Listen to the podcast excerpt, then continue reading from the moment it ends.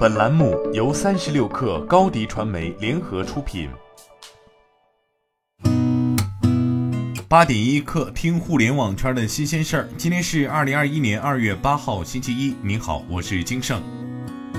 乐视视频对于 App 写着欠一百二十二亿一事情，昨天回应媒体称，乐视本次更新优化了乐视视频 App 的使用体验。新年将到，乐视视频也会上线更多内容供大家观看。乐视网欠款大家都知道，虽然有困难，但逆境时更要乐观面对。乐视会努力做好用户服务。此次乐视视频图标的更新不影响大家观看视频内容，也不影响乐视超级电视正常运营，请大家放心使用。乐视视频在回应中还表示，乐视网虽已退市，但乐视视频仍在坚持运营。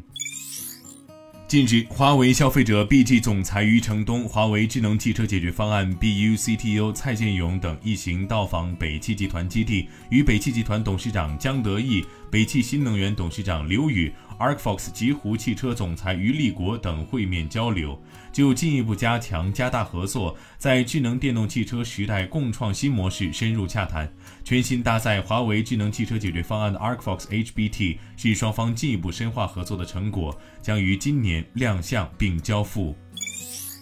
滴滴导航昨天上线千里眼功能，车主可通过滴滴出行 App 使用滴滴导航查看前方拥堵、事故路段的实景路况图片或视频。导航过程中，如遇前方发生交通事故，滴滴导航会通过语音播报的方式提前提醒车主事故发生的车道以及事故的严重程度，建议车主提前变道或者避让。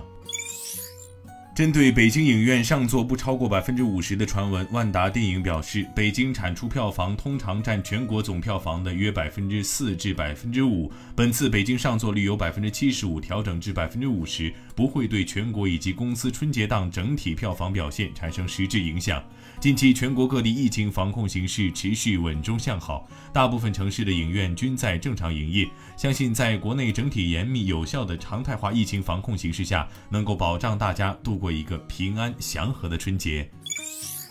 三十六氪获悉，科大讯飞发布公告称，董事会同意董事长刘庆峰不再兼任总裁职务，并聘任吴晓如为总裁，负责公司常规经营管理工作。刘庆峰的精力更多的集中于公司未来发展战略、核心机制的建设。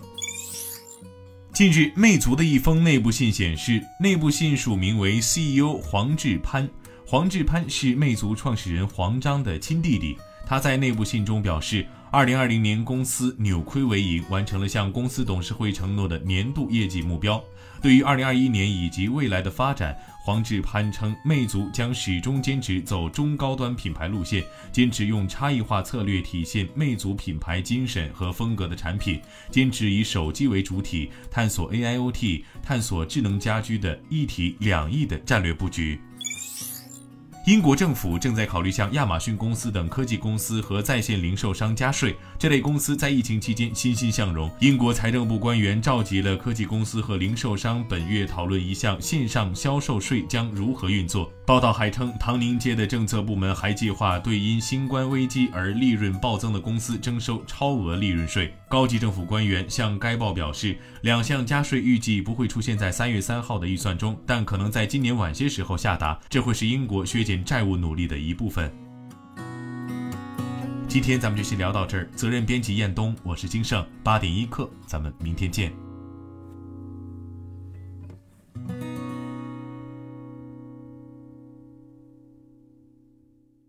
欢迎加入三十六氪官方社群，添加微信 baby 三十六氪 b a b y 三六 k r， 获取独家商业资讯，听大咖讲风口，聊创业，和上万客友一起交流学习。